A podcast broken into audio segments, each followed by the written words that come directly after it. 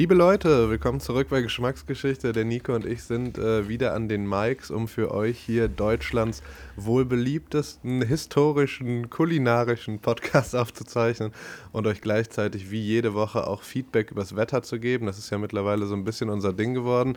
Nico, du sagtest gerade schon, du machst dir Sorgen, dass äh, der Regen, der gleich auf dein Dach prasseln wird, die äh, Aufnahme unterbrechen könnte oder stören könnte. Aber ähm, bis gerade hört es sich ja noch gut an oder bis jetzt. Wir sind, glaube ich, sicher. Ähm, wie ist denn das Wetter in Essen? Ja, ähm, ich würde es als bescheiden bezeichnen. Ähm, es ist sehr windig und regnerisch. Wir haben ja auch äh, eine annähernde Sturmwarnung für heute. Und äh, solltet ihr diverse Störgeräusche über meine Fenster hören, setzt sie einfach gleich mit dem, mit dem Getränk, was ich auf den Tisch zwischendurch absetze und äh, lasst euch davon bitte nicht ablenken. Ja, ich glaube, wir haben uns letzte Woche oder vor zehn Tagen roundabout, wenn wir die letzte Episode aufgezeichnet haben, ein bisschen zu weit aus dem Fenster gelehnt, was das Wetter angeht. Wir ja, leider ja, Gottes. Wir waren schon sehr gehypt von der ganzen Sonne, 20 Grad so, also äh, Liegestuhl war schon ausgepackt, Sangria-Eimer waren befüllt und dann wurden wir doch noch zurück in die Realität geholt. Aber vielleicht hält es ja nicht so lange an. Vielleicht haben wir ein bisschen Glück. Äh, ich weiß es ehrlich gesagt nicht. Ich habe nicht in die Prognose reingeschaut. Aber es ist ja auch irrelevant. Wir müssen da zusammen durch und ähm, um die Zeit ein bisschen erträglicher zu gestalten, produzieren wir hier fleißig für euch neue Episoden und dann äh, kommt man da, glaube ich, schon durch die, durch die dunklen Tage durch, oder Nico? Auf jeden Fall würde ich auch behaupten. Habe ich dich gerade beim Rauchen unterbrochen? ja, ich habe gerade an meiner Fluppe gezogen, Digga. Gut, das war, war für mich so ein richtiger Hardcut jetzt gerade. Nein, auf jeden Fall gebe ich dir voll und ganz recht. Ähm, mit unseren sonnigen Stimmen kann man doch auch ein Lächeln auf die Gesichter zaubern und hoffentlich kriegen wir heute auch ein paar Informationen mal wieder rübergebracht, würde ich behaupten. Ja, natürlich. Also wir haben ja unseren unsere Rangordnung schon vorher geklärt. Ich fange heute an, du äh, kommst dann in der zweiten Hälfte mit neuer Energie. Ähm, ich habe mir überlegt, ich erzähle dir heute ein bisschen was über die Prohibition in den Vereinigten Staaten von Amerika. Finde ich geil. Findest ich habe eigentlich nur darauf gewartet, dass wir drüber sprechen. Da hättest du mir ja vorher Bescheid sagen können. Da hätten wir ja so ein Duo-Referat draus machen können. Ja, das läuft doch gut, wie wir das machen. Also ich glaube, du kannst ja vielleicht auch so was dazu beitragen, denn das Thema ist ja ähm, durchaus nicht unbekannt. Also ich denke mal, fast jeder hat schon mal davon gehört und es wurde ja auch in diversen Filmen und Büchern und allem möglichen äh, umgesetzt, weil es ja auch sehr eng verwoben ist mit der Mafia-Geschichte, die auch sehr ähm, beliebt ist, sage ich mal, in der cinematografischen Umsetzung. Und genau, aber um das Ganze mal so ein bisschen von hinten aufzurollen und nicht nur über die Mafia zu sprechen, sondern das ganze Prinzip Prohibition zu verstehen, dachte ich, quatschen wir da heute mal ein bisschen drüber. Finde ich, find ich gut. Vor allem, was ich witzig finde, ist, du hast vollkommen recht, die Assoziation zu, zu Mafia, Kriminalität und so weiter ist da, weil auch, wie du schon sagst, aufgrund diverser Medien und solcher Geschichten.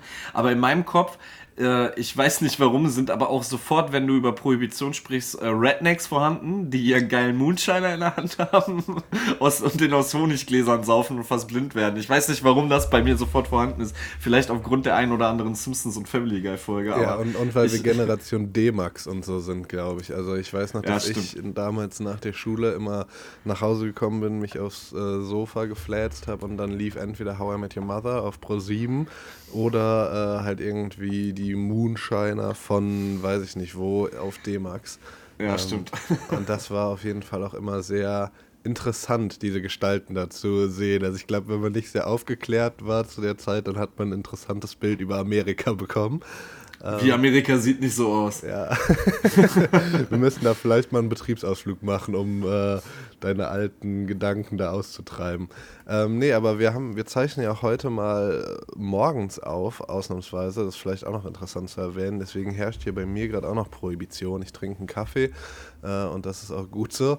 Äh, du sagtest mir gerade schon, du bist schon ein bisschen anders unterwegs, ne? Ich will, ich will ja nicht, ich will ja nicht lügen. Ähm, heute ist kein Arbeitstag, heute ist Streiktag, wie ich das vorhin schon gesagt habe. Die Verdi hat ja zum, zum Streik bei uns hier aufgerufen und äh, dementsprechend, ich wäre eigentlich, wäre ich jetzt heute auf einer äh, Streikveranstaltung, aber uns hat das Wetter einen Strich durch die Rechnung gemacht. Und deshalb habe ich mir gedacht, um mal so richtig, wirklich, was kann ich denn während einem Arbeitstag nicht machen und an einem Streiktag doch? um halb elf morgens ein Bier trinken. Ich hoffe, ihr, meine lieben Arbeitskollegen, ihr hört nicht zu. Ich mache es trotzdem für euch, für mich. Es hat ja einen Sinn, dass ich das mache. Es gibt ja auch gewisse Forderungen. Ich bin ja Verdi-Mitglied und wenn jemanden das interessiert, kann er auch gerne bei Verdi mal auf der Seite vorbeischauen. Ich will keine Werbung machen.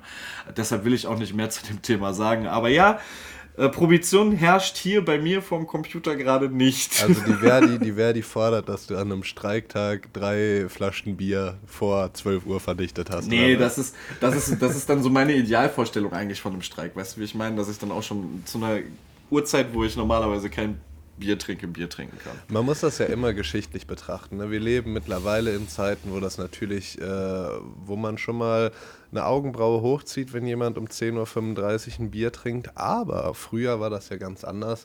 Ähm, da war es ja durchaus normal, auch von nicht allzu langer Zeit, auch so im handwerklichen Bereich, äh, dass äh, eine Zimmerei oder eine Dachdeckerei zur Baustelle gefahren ist und eigentlich immer eine Kiste Bier dabei hatte. Und da wurde auch schon morgens gezischt. Ob das jetzt unbedingt eine Idealvorstellung Nein, ist. Nein, aber äh, also jetzt letzten Endes, ich will mich da jetzt nicht rechtfertigen oder sonst was, ne? Das ist jetzt ihr könnt das als witzig sehen oder mich verurteilen, aber ich möchte auch einmal kurz darauf hinweisen, dass ähm, ich hatte da letztens ein witziges Gespräch mit einem Kollegen drüber, der fast nur in der Nacht arbeitet. Für manche Menschen ist der Morgen, der Mittag und äh, auch gerade für Menschen, die im Schichtdienst oder in der Nacht arbeiten, ist das halt auch alles ein bisschen anders in der Wahrnehmung. Das, muss ich ganz ehrlich sagen. Das stimmt allerdings. Also da kann ich sogar auch noch einen Beitrag zu leisten. Ich habe ja auch vor meinem Studium bei mir in der Heimat ähm, in einer Containerfabrik gearbeitet und da auch im Drei-Schicht-Prinzip. Oh. Und äh, nee, stimmt gar nicht. Das war noch in einer anderen Fabrik vor der Containerfabrik, nämlich in einer Luftfilterfabrik oder in einer Filterfabrik, sagen wir so. Ähm, und da gab es auch das Drei-Schichts-Prinzip. Und äh, nach der Nachtschicht kommt man ja dann nach, um 6 Uhr so roundabout ist man zu Hause. Und dann ist der Rest meiner Familie nämlich zur Arbeit aufgebrochen. Und ich saß dann teilweise, wenn ich Bock hatte, das war natürlich auch nicht jeden Morgen so, aber wenn ich ein Feierabendbierchen trinken wollte, dann saß ich wirklich mit meinen Eltern und meinem Bruder am Frühstückstisch, während die Kaffee und Brötchen konsumiert haben. Und ich saß da mit meiner Flasche Bier. Ähm, das war schon auf jeden Fall ein interessantes Gefühl. ja, ist schon ein bisschen suspekt, aber deshalb meine ich ja, es ist halt schon ein Unterschied, ähm, je nachdem auch, was man so macht. Und ich meine, wie gesagt, heute ist ja auch Streiktag. Ne? Es ist Streiktag, genau. Wir sind jetzt nicht hier, um äh, die streikende Gesellschaft und ihren Bierkonsum unter die Lupe zu nehmen, sondern wir wollen über die Prohibition reden. Und genau. man kann das ja auch so deuten, dass du ähm, eben zelebrierst, dass wir nicht in solch schwierigen Zeiten leben, wo Prohibition ein Thema ist. Ähm, obwohl, auch das äh, wird später noch interessant, aber ich lege einfach mal los. Also, Prohibition in den Vereinigten Staaten, das ist was, wo wir uns äh, jahrestechnisch zwischen 1920 und 1933 aufhalten.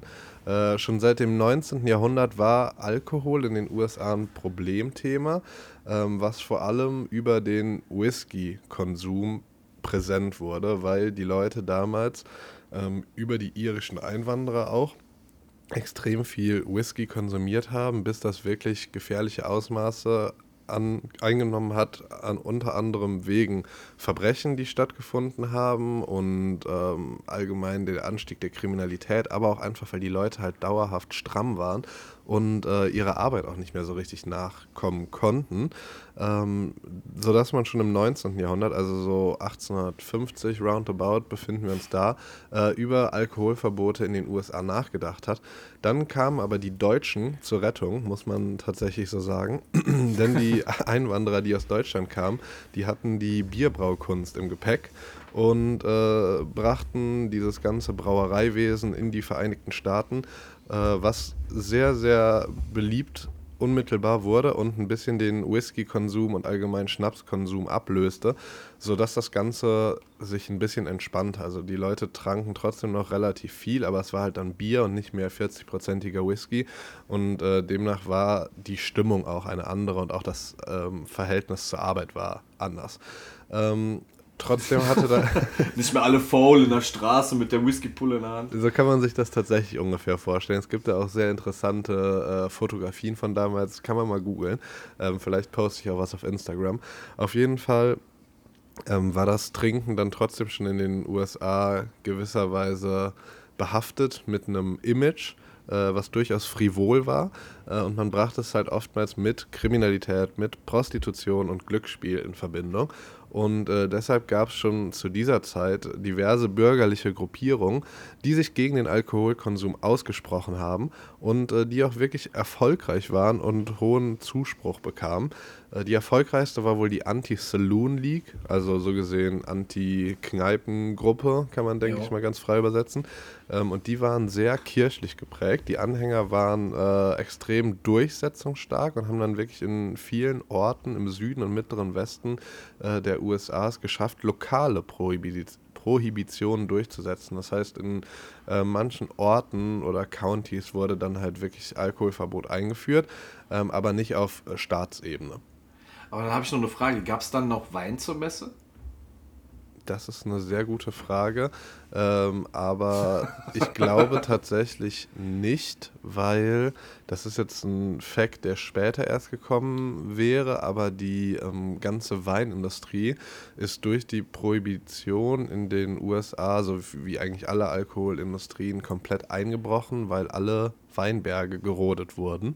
Ähm, und das hat sehr lange gedauert, um das wieder ähm, herzustellen. Also ich glaube, mhm. mittlerweile hat man ja wieder Kalifornien, so Napa Valley und so ein paar Weinanbaugebiete. Napa ist da doch bekannt für, genau. für Wein aus Amerika. Ne? Ähm, aber ansonsten wird da, glaube ich, einiges zerstört. Aber das ist etwas, was man, das ist eine sehr gute Frage, das liefere ich gerne nach. Ähm, ich bleibe aber jetzt mal im Schwung. Aus den äh, ganzen kleinen Gruppierungen wurde dann irgendwann halt eine große, ähm, die großen Druck auf die Trinker und auch auf den Kongress ausübten, weil sich da eben auch äh, unter anderem prominente Leute für stark machen. An vorderster Front der Unternehmer Henry Ford, der, denke ich, äh, vielen Leuten ein Begriff ist ähm, der auch aus ganz uneigennützigen Gründen den Alkoholkonsum verbieten wollte, weil der nämlich einfach wollte, dass die Arbeiter in seiner Ford-Fabrik deutlich produktiver sind. Und er dachte, wenn die alle nicht mehr suffen können, dann äh, geht das wohl ein bisschen besser von der Hand mit der Arbeit. Und deswegen hat der da auch so ein bisschen eine äh, führende Rolle eingenommen. Ähm, und ja, der Druck war auf jeden Fall groß. Äh, trotzdem hatte der Staat vorerst keinen Bock auf Prohibition, da Brauereien und Destillen halt wie auch heute immer noch extrem hohes Steuereinkommen generiert haben. Ähm, und so wollte man eigentlich ungern auf die Kohle verzichten. Äh, das änderte sich dann aber, als der Erste Weltkrieg ausbrach und äh, das ganze Thema Steuereinnahmen und Gelder an sich unwichtiger wurde, als äh, sich zu distanzieren von Deutschland. Denn man kämpfte auch im Ersten Weltkrieg gegen das Deutsche Kaiserreich und äh, ein Großteil der Brauereien in den USA war halt immer noch oder seither in deutscher Hand. Äh, und deswegen unternahm er nach Kriegsende den beschwipsten Kahlschlag, kann man denke ich sagen. Hm. Und äh, machte nicht nur die ganzen Brauereien, sondern auch die Destillen und alles zu, denn man äh, schaffte den 18. Zusatzartikel zur Verfassung der Vereinigten Staaten, den sogenannten Volstead Act. Und äh, dieser Volstead Act, der definierte, dass alkoholische Getränke mit einem Alkoholgehalt von über 0,5 Prozent verboten waren. Das heißt, äh, das Einzige, was im Endeffekt noch in Ordnung war, war so ein Malzbier mit ein bisschen Umdrehungen drin. Aber alles andere, also Bier, Schnaps, Wein, alles, was du dir vorstellen kannst, was halt mhm. über 0,5 Prozent hat. Äh, alles. Alles, alles, alles, alles. Ähm, es wurde trotzdem dann noch, also die Brauereien versuchten sich irgendwie so ein bisschen über Wasser zu halten, indem die etwas gebraut haben, was die in den Vereinigten Staaten Near Beer genannt haben, also im Endeffekt nah dran an Bier. Ähm, und das war halt so eine Art Malzbier, was so 0,5 Prozent hatte. Ähm, denkt man auch so ein bisschen vergleichbar mit einfach alkoholfreiem Bier heute.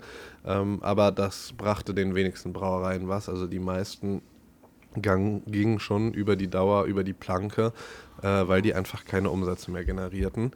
Interessant. Das ist traurig. Ja, auf jeden Fall. Da, davon hat sich auch die Bierindustrie in den Vereinigten Staaten Die hat sich schon erholt, aber auf eine andere Art und Weise. Also wer schon mal in den USA war, der weiß, dass es da um das Bier nicht extrem gut bestellt ist. Also ich glaube, mittlerweile ist es auch besser, aber eine Zeit lang äh, hat man da ja auch wirklich Witze über das amerikanische Bier gemacht, dass das sehr wässrig schmeckt und ich kann nur mutmaßen, aber ich denke, als die Deutschen da noch mehr Einfluss damals hatten, war es eventuell ein bisschen besser.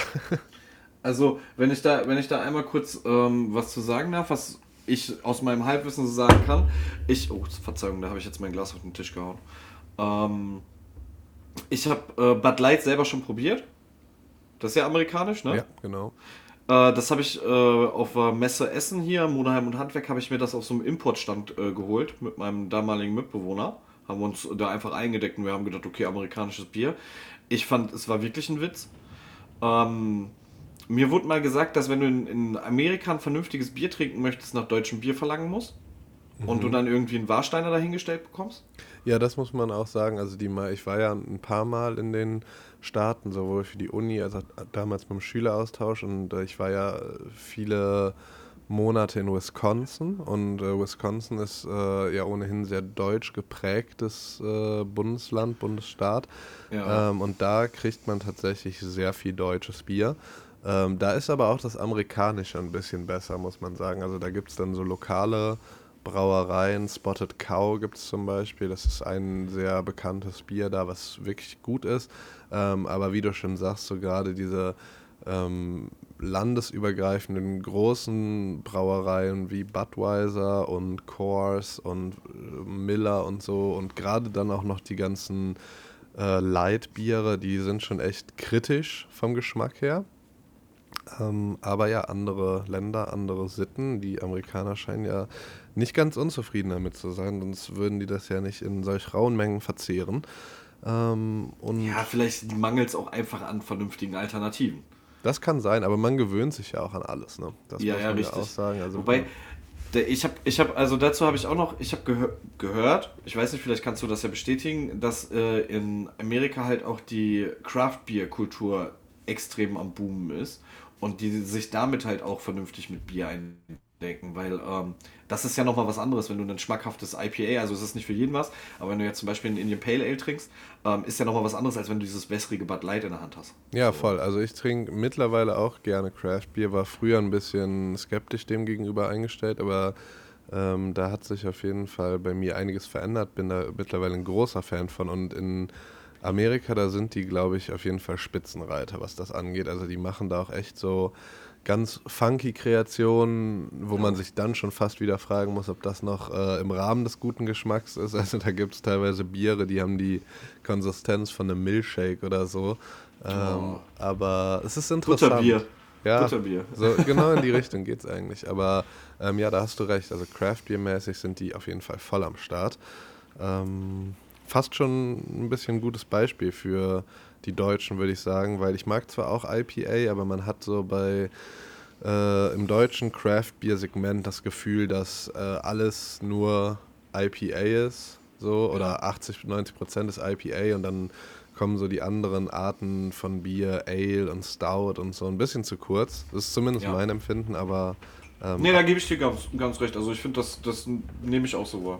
IPA ist natürlich trotzdem lecker. Also ja, ja. kein Hate. Kommt halt auch IPA. drauf an, welches, was für eins von wo, aber ja, kein Hate gegen IPA. Aber es ist, du hast schon recht, der Mainstream fordert anscheinend IPA. Ja, ich glaube, weil es einfach auch so, es ist von den ganzen Sachen schon das allgemein freundlichste und auch so das, was man, ähm, sag ich mal, am besten in den Alltag integrieren kann, weil Bier wird ja am ehesten und am meisten getrunken, wenn es warm ist, wenn man draußen irgendwie beim weiß ich nicht, Grillen oder so ist oder im Sommer und dann ist äh, so ein fruchtiges IPA ja doch mal verträglicher als so ein derbes Stout irgendwie.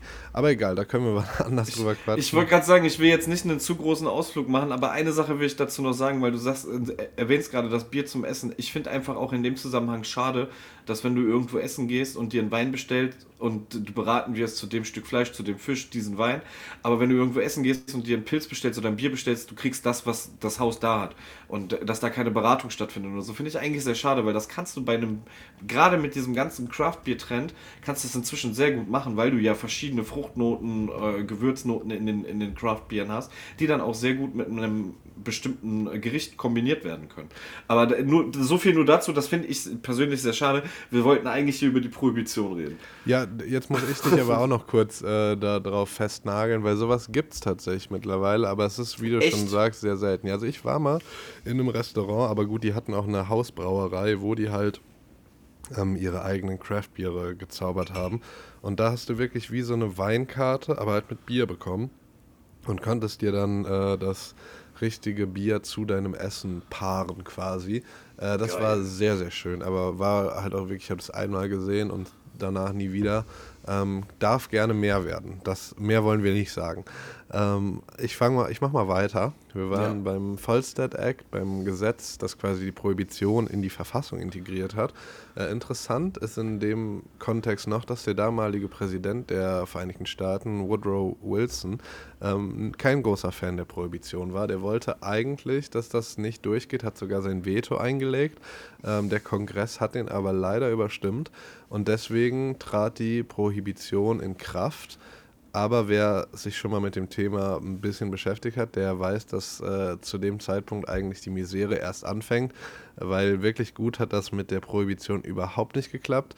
Äh, in den Folgejahren, nachdem das Gesetz dann in Kraft getreten ist, entwickelte sich das illegale Geschäft um den Alkohol sehr, sehr zügig, äh, da die Nachfrage natürlich auch groß war.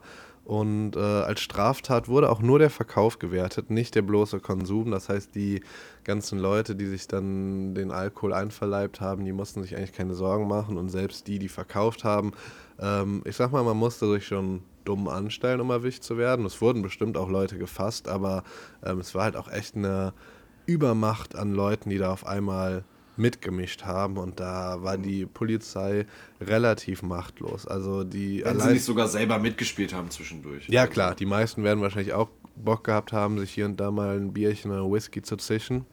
Und ähm, dann werden auch die da irgendwie involviert gewesen sein, davon ist auszugehen. Ähm, aber man kann schon allein an den Zahlen von 1920, wo das Gesetz in Kraft getreten ist, bis 1921, also nur ein Jahr später, äh, sehen, dass die Kriminalität in den gesamten Staaten um 24 Prozent angestiegen ist, ähm, was schon echt eine ganz schöne Menge ist. Und das ist halt fast ausschließlich auf die Prohibition zurückzuführen. Das sind alles äh, Alkohol-related äh, Verbrechen. Und ähm, ja, das ist schon, also man kann schon sehen, das hat überhaupt nicht so gut geklappt. Ähm, was ne, auch sehr bekanntes ähm, Ding der Prohibition ist, sind die sogenannten Flüsterkneipen, auf Englisch äh, Speak Easy genannt oder Speakeasy. Das die, die Diskussion hatte ich gestern, äh, wie man es wohl ausspricht. Das ist halt als, als ein Wort ge geschrieben. Es macht natürlich Sinn, Speak Easy, aber Vielleicht hat man es auch einfach Speakersy ausgesprochen, das wünsche ich mir auf jeden Fall. Ähm, die bildeten sich relativ schnell dann auch in den großen Städten, also in New York und in Chicago und so. Das waren eh so die Zentren des äh, illegalen Alkoholgeschäftes. Ähm, und allein in New York stieg die Anzahl von diesen Flüsterkneipen dann über die Zeit der Prohibition extrem rasant. Also 1922 nach zwei Jahren Prohibition gab es 5000 äh, sogenannte Flüsterkneipen in, den US äh, in New York, Entschuldigung, nur in New York. Und 1927, also fünf Jahre später, gab es schon 30.000 Flüsterkneipen in New York. Und das ist schon eine ganz schöne Menge, auch deutlich mehr Kneipen, als es äh, vorher auf legaler Ebene gab. Ähm, also das ist schon selbst für New York eine krasse Zahl, 30.000 Kneipen oder halt in dem Fall Flüsterkneipen. Ähm, genau, und bei vielen dieser Geschäfte hatten dann auch, wie wir eben schon eingangs erwähnt haben, äh, Mafiosi ihre Finger im Spiel. Die bekanntesten sind da wohl Al Capone und äh, Johnny Torrio, ähm, die da eine firmeneigene Alkoholindustrie aufgebaut haben. Also innerhalb ihrer äh, Mafia-Firma haben die da auf jeden Fall das Geschäft reguliert. Al Capone war ja meines Wissens nach in Chicago tätig. Ähm, ich meine auch. Und in New York wurde das Ganze gesteuert von der Cosa Nostra. Was aber auch sehr interessant ist, was auch mich bei der Recherche überrascht hat, ist, dass ähm, in New York das äh, alkoholische Verbrechen zu 25 Prozent von der Cosa Nostra gesteuert wurde, ähm, zu 5 Prozent von irgendwelchen kleinstkriminellen äh, Organisationen und zu 70 Prozent von der sogenannten Koscher Nostra, äh, einem jüdischen Mafia-Clan. Und ich muss sagen, dass ich bevor ich diese Recherche angestellt habe, noch nie was von der Koscher Nostra gehört habe. Also ich weiß nicht, ob es bei dir anders ist. Also, nee, von der Koscher Nostra nicht. Also man, letzten Endes weiß ich, dass, dass die, wie soll ich sagen, ähm, der Schmelztopf Amerika, ähm, es äh, überall, also die Kriminalität sich überall in, in jede, in jede äh, ethnische Zugehörigkeit oder religiöse Gruppe oder sonst was gezogen hat. Also, das, also da, da gibt es ja zigtausend Geschichten, ne? Also wenn du jetzt und auch Gangsterfilme, die gestellt sind, aber es ist ja auch immer wieder äh, die Rede davon, dass es nicht nur Italiener und Iren gab, die in, die in ähm, Amerika Stress gemacht haben. Nee, klar, und also machen. dass so generell die ähm, jüdische Gemeinschaft da auch sehr involviert ist, das war mir auch klar, das sieht man ja auch. Ähm, also ich will jetzt nichts Falsches sagen, aber du bist ja auch Peaky Blinders Fan und äh, Alfie Solomons ist ja auch äh, äh, da als äh, präsentes Beispiel anzuführen. Mir war ja. einfach nur nicht klar, dass äh, das Koscher Nostra so ein Ding war. Also das klingt ja fast nee, schon so ein bisschen verarschemäßig im Hinblick ja. auf die Cosa Nostra. Ähm, deswegen fand ich das sehr interessant. Ähm, ja, und dann natürlich Moonshining, haben wir auch schon eben drüber geredet. Illegales Brauen und Brennen in Kleinstbetrieben wurde zum Thema. Ähm, da wurde dann aber selten so mega guter Stoff hervorgebracht, äh, sodass gerade das Moonshine halt dafür sorgte, dass in der Zeit der Prohibition auch sehr hohe Todeszahlen ähm, im Kontext von falscher Alkohol, ähm, falschem Alkoholkonsum. Also Alkoholkonsum kann immer falsch sein, aber in dem Fall war der richtig falsch. Ähm, denn da war, jetzt bin ich auch kann ich mich auch blamieren, aber ich meine, es war Methanol im Stoff. Und das soll man ja meines Wissens nach nicht trinken. Ähm, ich hoffe, das ist richtig. Wenn es falsch ist, dann ist es Ethanol, aber ich. Ich sag dazu jetzt nichts, weil sonst blamier ich mich direkt mit. Ja, also ganz ehrlich, es ist ja klar, worum es geht. Wenn jetzt da draußen irgendwer weiß, okay, die Idioten haben es wieder falsch gesagt, dann ist es halt so, aber es ist ja klar, worum es geht. Entweder Methanol oder Ethanol war halt im Stoff und das gehörte da nicht rein. Und äh, das hat die Leute halt ins Grab gebracht, äh, sodass am Verlauf der Prohibition circa 10.000 Leute nur daran gestorben sind. Ähm, was schon auf jeden Fall, finde ich, viel ist. Also es ist natürlich in einem, in einem Riesenland wie den Vereinigten Staaten klingt 10.000 Todesfälle erstmal gar nicht so krass, aber wenn man halt bedenkt, dass es die, die sind halt oben drauf gekommen zu den ohnehin schon bestehenden Todeszahlen, einfach nur weil äh, falsch gebrannt wurde, dann ist das, das ist schon, schon der Hammer. Ist schon nicht ohne. Genau. Ja. Ähm, aber dann sind wir auch schon am Punkt angelangt, wo Prohibition, ich meine, funktioniert hat das ja ohnehin die ganze Zeit nicht, ähm, aber dann ging es halt auch langsam den Bach runter. Also dann setzte auch in den Staaten die große Depression ein, das war ja so die krasse Wirtschaftskrise da in den äh, Staaten, wo die Leute halt auch wirklich finanziell extreme Einbußen machten. Ähm, das illegale Geschäft wurde immer krasser. Halt so Faktoren haben das bestimmt, dass äh, der Kongress sich irgendwann gedacht hat, so, mh, hm, vielleicht war das doch nicht so geil, was wir da gemacht haben. Und äh, so sollte es dann letztlich am 23. März 1933 dazu kommen, dass äh, der mittlerweile neue Präsident Franklin D. Roosevelt den Cullen Harrison Act unterzeichnete, äh, der dann den Volstead Act aufhob und die Herstellung und den Verkauf bestimmter alkoholischer Getränke wieder erlaubte.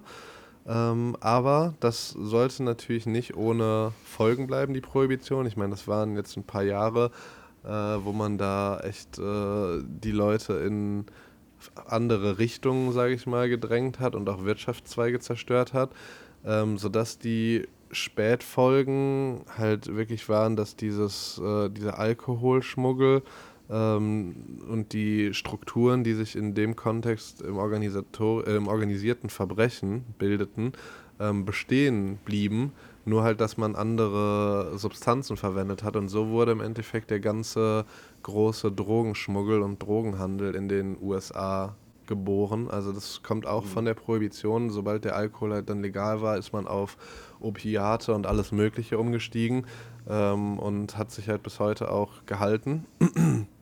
Und was ich auch sehr interessant finde, was sich auch bis heute gehalten hat, ist, dass es in diversen Countys in den USA immer noch Alkoholverkaufsverbote gibt. Ähm, also im Endeffekt hat sich nach Aufhebung der Prohibition haben sich manche Staaten und äh, spezielle Countys halt gedacht, wir fanden das eigentlich ganz gut, wie das lief und äh, wir wollen das beibehalten. Und diese Gebiete nennt man Dry Counties in den USA, ähm, die sich dann auch überwiegend im Mittleren Westen und im Süden noch ansiedeln. Und da sind wirklich ganz, ganz verrückte Alkoholgesetze. Also so ist zum Beispiel in Alabama, in Alabama sind 26 von 67 Counties sogenannte Dry Counties. Was? Und in diesen wiederum 26 Dry Counties darf in 16 Städten Alkohol verkauft werden, aber nur innerhalb der Stadtgrenzen, ähm, außerhalb dann wiederum nicht. Aber die Leute dürfen das dann, glaube ich, mitnehmen aus den Städten auch in ihre Gebiete, wo kein Verkauf gestattet ist und dürfen es auch da konsumieren. Ähm, aber Privatpersonen dürfen auch nur bis zu einer Kiste Bier und drei Flaschen Alkohol transportieren. Wenn die mit mehr erwischt werden, dann gibt es schon Ärger. Was? Ja, pass auf, das wird noch Mann, verrückter. Das ist doch ein normaler Samstagmorgen, Alter. ja, oder bei dir ein Donnerstagmorgen. Ja, äh, Streiktag, ne? In äh, Texas sind von 254 Counties 44 sogenannte Dry Counties und dann gibt es nochmal 169 Semi-Dry Counties. Also das sind dann auch nochmal vertrippte Gesetze. In diesen 169 Semi-Dry Counties ist der Verkauf von Bier bis 4% erlaubt und in anderen Getränken dürfen maximal bis zu 14% Alkohol drin sein. Das heißt, Schnaps äh, fällt schon mal komplett raus. Und ähm, in privaten Clubs ist wiederum der Alkoholausschank dann gestattet, aber halt nicht der Verkauf in Läden. Also man, man sieht schon, wie verrückt das ist. Ich mache noch einen, dann bin ich fertig. In äh, Kentucky gibt es äh, 120 Counties, davon sind 90 Dry Counties. Äh, und von den 90 Dry Counties haben 36 Einschränkungen. So dürfen beispielsweise in Restaurants Alkohol zum Essen ausgeschenkt werden, solange der Preis für die konsumierten Alkoholiker unter 70 Prozent des Preises für die konsumierten Speisen bleibt. Also Was? es ist sehr, sehr verrückt. Ähm, und dann darf man in diesen Countys auch Weingüter mit äh, sogenannter Small Farm Winery Lizenz betreiben und auch Verkaufsstellen einrichten. Und die dürfen dann auch ein bisschen Bier verkaufen. Also ähm, das führt hier zu nichts. Ich wollte einfach nur aufzeigen, wie verrückt diese Regeln da teilweise heute noch sind. Ähm, aber ja, das war meine kleine Geschichte der Prohibition. Ich hoffe, ich konnte dich und alle da draußen ein bisschen erleuchten. Es war jetzt schon viel. Also mir bleibt schon fast die Spucke weg, weil ich jetzt echt so einen Schwall geredet habe. Deswegen bin ich froh, dass äh, du mich jetzt mal hier ein bisschen ablösen kannst.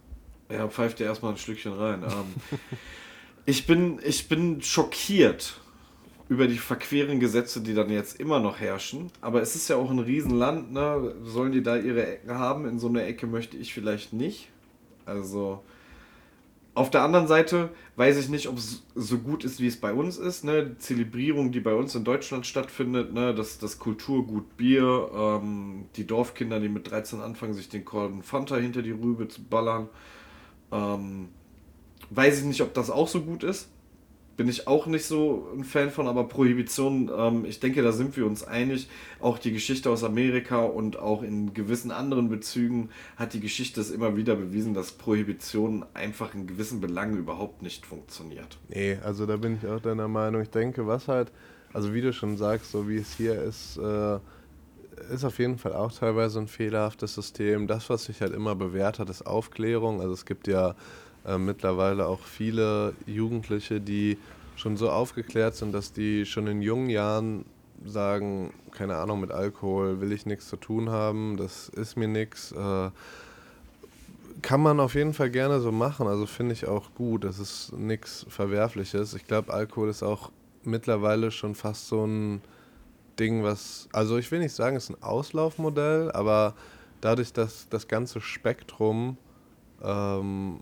um bestimmte Substanzen einfach so viel größer, zugänglicher und alles Mögliche geworden ist, ähm, fällt Alkohol, glaube ich, schon fast ein bisschen hinten runter und wird als altmodisch jo. angesehen. Also so ist zumindest mein Gefühl. Jo, irgendwie schon. Also ich, für mich nicht, aber ähm, ja, hast du irgendwie Wir sind so ja recht. auch nicht mehr die ganz junge Garde, das muss man ja auch sagen. Oh, sag's nicht. Ich habe gestern auf der Arbeit habe ich mir ein weißes Haar rausgerissen. Es war nicht grau, es war weiß. Das ist schon Endstufe, also mein mhm. Beileid. Das war schon schrecklich. In meiner vollen, wunderbaren Löwenmähne. Aber ich danke dir für diese erhellenden Worte über die Prohibition. Ähm, ich finde es sehr interessant. Ich wusste nicht, dass es die Koscher Nostra gibt. Ähm, und äh, was ich auch sehr interessant fand, war, dass es halt immer noch so verquere Gesetze gibt, heutzutage noch, dass es diese äh, trockenen Staaten gibt. Finde ich witzig. Was auch vielleicht so ein bisschen was mit Lieferungen äh, zu tun hat und auch sehr weit in der Geschichte zurückliegt, äh, ist die Geschichte der Lieferdienste. Oh, sehr schön. Das ist mega. Hammer. Da habe hab ich mich heute ein bisschen beschäftigt und so zwei, drei Sachen rausgesucht. Also will ich mich heute beschäftigen, will ich euch mit, dich und unsere Zuhörerinnen und Zuhörer mit beschäftigen. Habe ich ein bisschen was zu rausgesucht, weil ich habe gedacht, es ist nicht ganz Geschmacksgeschichte, aber es ist immer noch doch, Geschmacksgeschichte. Doch, doch, doch, hau raus, Keule. Wie kommt das, das Essen ist, zu uns? Äh... Weil, ganz ehrlich, heutzutage, ey, zwei, drei Klicks, du gehst, du gehst bei Lieferando, du gehst bei, selbst bei den Lieferanten selber, auch, die haben ja alle inzwischen ihre eigene äh, äh, Lieferinfrastruktur, damit die nicht an Lieferando abdrücken müssen und lief drücken trotzdem noch an Lieferando ab und all solche Geschichten. Wo kommt das eigentlich her?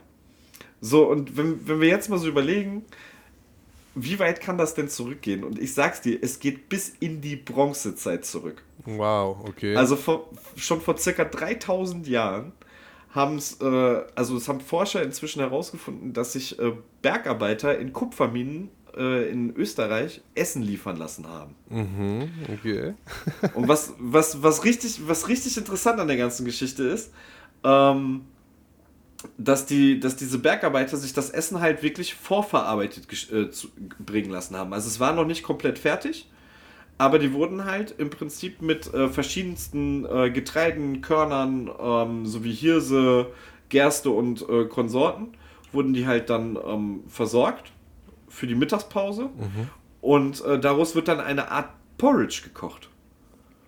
Mhm, okay. Und das haben die sich dann, haben die sich dann schon, in, schon damals in der nächsten, haben, äh, damals in der Bronzezeit, haben die sich das so liefern lassen, haben da einfach noch Wasser drauf gekloppt, dann übers, äh, in, den, in den Kochtopf geballert und dann über Feuer gemacht und ähm, mit den verschiedensten Körnern, die dann da drin waren, ähm, sich eine so eine Vorart des Porridge gekocht. Aber weiß man, ob das irgendwie dann die Familien von den Leuten waren oder ob das, also weil Restaurants gab es ja zu der Zeit, denke ich mal noch nicht. Nein, nein, das, das, hat dann, das haben dann ähm, ganz oft die Frauen einfach übernommen. Okay, aber es ist ja trotzdem so gesehen eine Lieferung, also ja. Ja, also dem wird das Essen dann geliefert. Ja. Was ich äh, ganz interessant finde, wie sie es herausgefunden haben, also es ist wohl äh, eine, eine äh, Kupfermine ausgegraben worden. Und da wurden halt wirklich auch äh, Speisereste von fertigen und ähm, vorverarbeiteten Hülsenfrüchten und ähnlichen Getreidesorten und Restprodukte halt gefunden. Und das auch mit, mit äh, sehr rustikalem ähm, Kochgeschirr welches darauf hinweist, dass das Essen halt schon, dass das schon vorverarbeitet war. Also es war zum Beispiel keinerlei Malwerk oder so zu finden. Ja, finde ich interessant. Also das hätte ich auch niemals gedacht, dass das so früh anfängt, ehrlich gesagt. Ja, deshalb, ich fand es auch wirklich, da habe ich auch schon wieder gedacht, da spannen wir den Bogen mal richtig weit, um auch nicht zu weit zu gehen. Ich bin ja geschichtlich äh, sehr äh, äh schlecht bewandert, aber geschmacksgeschichtlich sehr gut. Machen wir heute noch mal ein Thema auf, über das äh, du schon mal gesprochen hast, weil ich sag's dir, eine Lieferung ohne die Pizza gibt es nicht. Ey, ich, wollt, äh, ich wollte mich noch zurückhalten und dir nicht schon vorab ins äh, Wort äh, grätschen, aber das brennt mir schon die ganze Zeit auf der Zunge, seit du angefangen hast, dass äh, diese ganze Geschichte mit Pizza und der Königin Margarete und so, die haben sich ja die Pizzen auch in ihrem Palast liefern lassen. Genau. Ich wollte es jetzt nicht komplett wieder auf, aufreißen. Ne? Also wir kennen die Geschichte ja schon, unsere Zuhörerinnen und Zuhörer. Ähm, König Umberto I. und Königin Margareta äh, aus Neapel haben sich ja ihre Pizzen in den Palast liefern lassen. Ähm, davor hat wohl ähm, schon ein, äh, wurde schon der königliche Palast wahrscheinlich, also laut meiner Quelle, wurde äh, schon ab 1780 der äh, königliche Palast ähm, von einer örtlichen Pizzeria beliefern lassen, von einem Pizzabäcker. Und naja, dann wurde halt äh, daraufhin ähm, der Margarita eine wunderbare Pizza gegönnt. Ja, die heute immer noch gerne gegessen wird. Das war ja eh damals bei den Pizzen so, dass das komplett so Takeaway zumindest war. Und ich glaube, für besondere Leute, wie jetzt eben für die ähm, Herrschenden, wurde dann auch mal eine Lieferung gemacht. Also ähm, das hatte ich eh schon gedacht. Finde ich sehr geil. Also bitte weitermachen, ich will mehr. Ja, also das, also nee, ich will, will jetzt nicht viel über noch über äh, die Entstehung der Margarita sprechen. Dafür würde ich äh, darauf hinweisen, kleiner Disclaimer. Hört euch doch einfach nochmal die Folge zum Thema Pizza an. So, nämlich. Ähm, da hat der Felix auf jeden Fall äh, besser recherchiert als ich. Ich habe nur gesagt, äh, ohne Pizza kein Lieferservice, weil ja, die Bergarbeiter, äh, die Kumpel im äh, Kupferbergwerk haben sich zwar die Hirse und Konsorten liefern lassen, aber eigentlich ist es schon mehr Grundstein die Pizza. Und was ganz wichtig zu dem Thema ist, dass wir wirklich es auch schaffen von, wir kriegen das, äh, die Vorform vom Porridge ins Bergwerk, wir kriegen die Pizza in den Palast, zu, wir kriegen die Pizza zu uns nach Hause, fehlt uns ein ganz wichtiger Punkt und das ist das Telefon, welches ja im Jahr äh, 1861 äh, entwickelt wurde. Und äh, ohne, die, ohne das Telefon kann man sich das, könnte man sich das einfach gar nicht vorstellen dass man, also wie gesagt, so, ja, wir machen heute ein paar Klicks an unserem PC und es ist einfach so, ja, es gibt Telefone, aber ich finde das einfach bahnbrechend, weil wenn man sich überlegt, wir reden davon, dass, dass äh, die, die Margarita ihre eigene Pizza 1889 gekriegt hat. Ähm, das kann nicht sein. Meine Quelle ist scheiße. Nee, das kann nicht sein. das, äh, ich habe jetzt auch nicht das richtige Jahr, aber es war auf jeden Fall früher. Es war auf jeden Fall früher. Aber egal, ich finde die Zeitsprünge, die, die, die, also die, die Zeit, wie schnell sich das entwickelt hat, dass, dass dann das Telefon gekommen ist und ähm, somit wir dann auch den nächsten Schritt machen zu dem, zu dem Thema, äh, wann wurde denn eine, äh, wann, wann wurde denn so das Lieferdienst äh, Thema groß gemacht. Und äh, da muss ich, leider Gottes, da haben wir ja auch schon drüber gesprochen, dass wir jetzt hier keinen Marken ähm, äh, äh, loben machen wollen, aber manchmal triffst du halt auf Namen in der Geschichte, die, die es heute halt noch gibt. Und das ist Domino's Pizza. Mhm. Also Domino's Pizza sind so ziemlich die ersten, die es hingekriegt haben, ähm, Pizza ähm, lieferdienstreif zu machen, beziehungsweise ähm, dass man das auf die zurückführen kann, dass die so die ersten waren, die circa im, um 1960 herum angefangen haben, Pizza auszuliefern auf Telefoncall hin. Das ist früh. Also ich hätte jetzt ehrlich gesagt, ja doch, kommt schon hin, aber trotzdem ist ja dann so ein bisschen Hippie-Zeit, 60er Jahre. Also finde ich schon interessant, dass es da auch schon so das äh, Telefonding war. Ich dachte, vielleicht wäre das auch immer noch nur Takeaway-Zeit gewesen.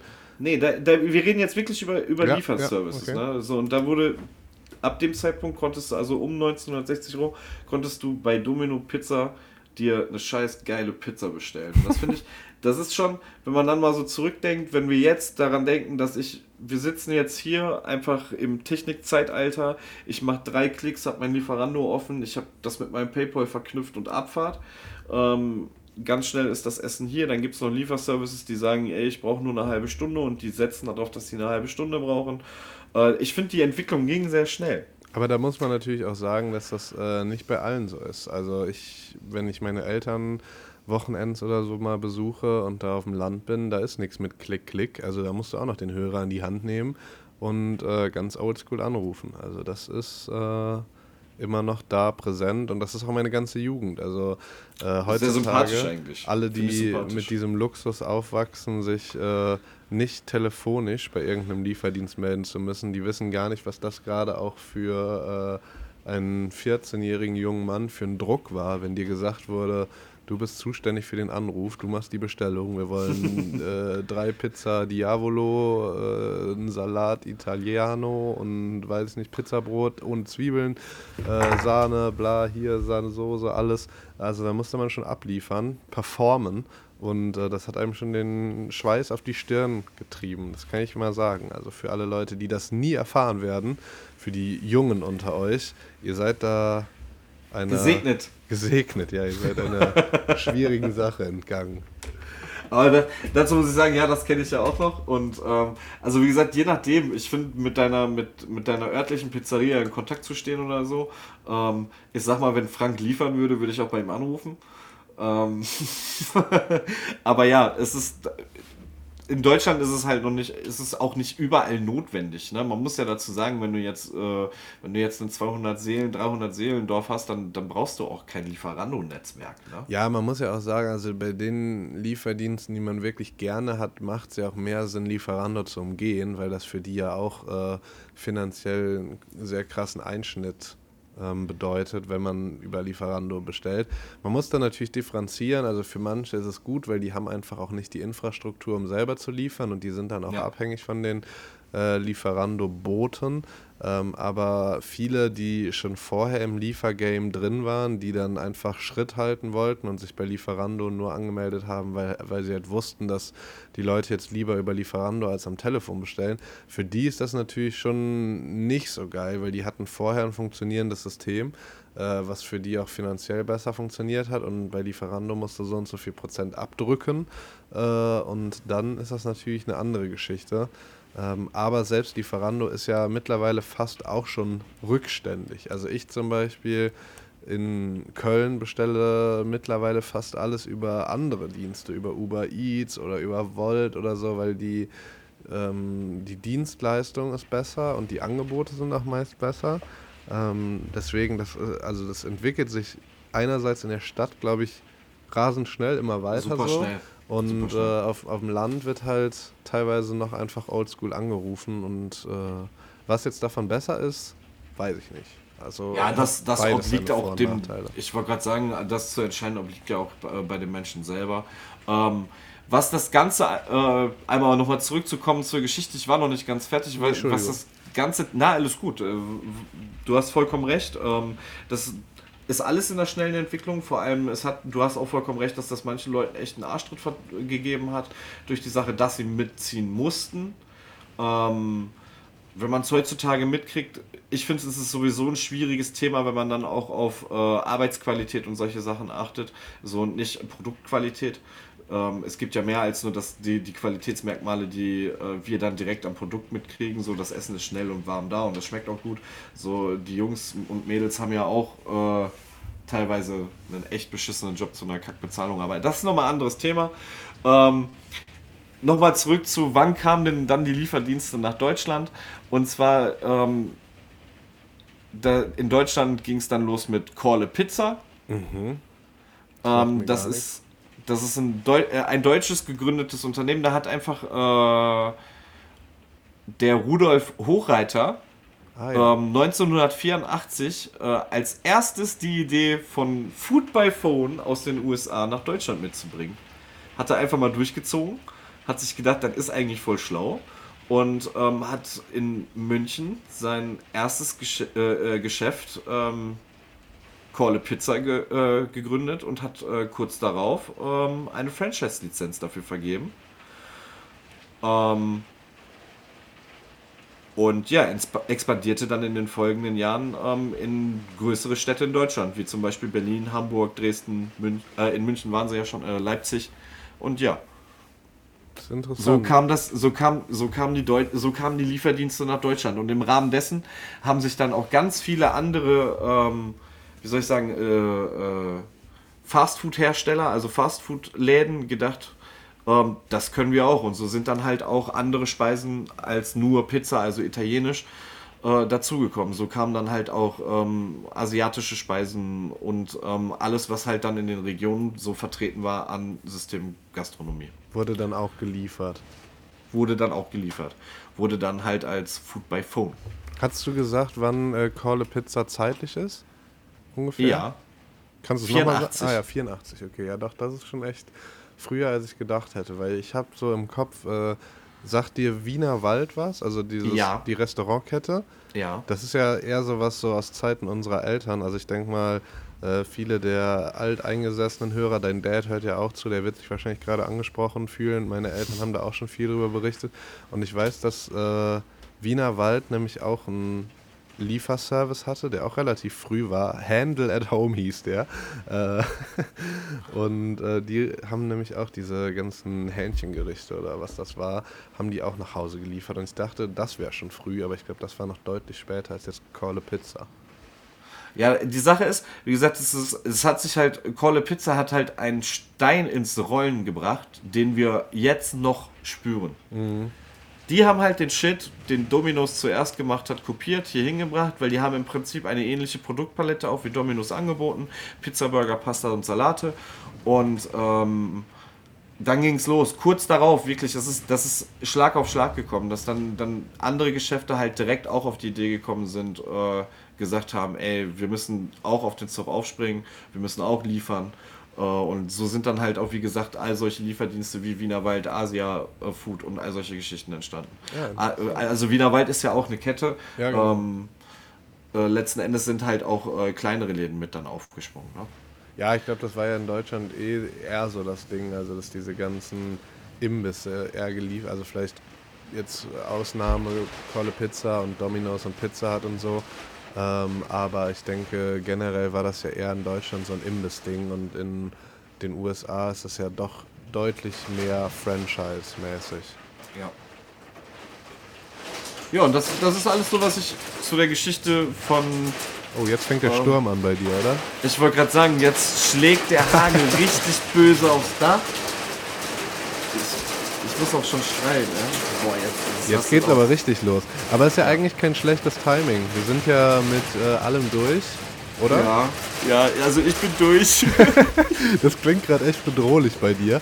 Ähm, aber wir haben ja auch eine gute Dauer an, an Episode geschafft. Wir sind bei der 51. Minute. Das ist fast ein bisschen äh, romantisch, dass wir jetzt hier mit Regen aufhören. Obwohl der schwere Schauer lässt ja jetzt schon nach, wie ich höre. Aber vielleicht nicht. Nee, nee, nee, nee. Du, du, du solltest, wenn du jetzt gerade bei mir aus dem Fenster gucken würdest, du würdest, boah, die Bäume biegen sich gerade. Wow, das okay. Ist, das, sind, das ist einfach jetzt gerade und die Windrichtung hat sich geändert, wenn es nicht mehr so schlimm aufs Fenster prasselt. Dann äh, lass uns doch den Sack zumachen, damit äh, du dich aus dem Dachgeschoss vielleicht in ein Stockwerk weiter nach unten in deiner schönen Maisonette-Wohnung begeben kannst. Vielleicht ist es da sicherer. Äh ja, ich rutsch gleich die Feuerstange runter und dann abwärts. ähm, nee, aber war, finde ich, eine sehr schöne Episode. Hat mir auch sehr gut gefallen mit den Lieferdiensten. Und ähm, ansonsten, wenn irgendwelche Fragen oder Korrekturen von eurer Seite bestehen, dann meldet euch gerne bei Instagram, Geschmacks- und Geschichte. Der, der Zahlendreher mit der Margarita tut mir leid. Wenn ihr da die richtigen Fakten haben wollt, wann die Pizza und die Lieferung in den Königspalast stattgefunden haben, einfach nochmal die Pizza-Folge Genau, hören. also das haben wir auch natürlich absichtlich gemacht. Wir sind komplette Profis. Ähm, da müsst ihr einfach nochmal eine andere Episode hören. So läuft das Business, da müsst ihr äh, darauf gefasst sein, dass wir euch nur ausbeuten wollen, wie ihr wisst. Ähm, und ansonsten bleibt eigentlich nicht mehr viel zu sagen, außer allen einen guten Sturm. und äh, bleibt alle gesund, bleibt alle guter Laune, auch wenn das Wetter nicht das Beste ist. Das äh, ist kein Weltuntergang. Und wir hören uns dann wieder in einer Woche oder zehn Tagen, so roundabout. Und bis dahin, gehabt euch wohl. Tschüss.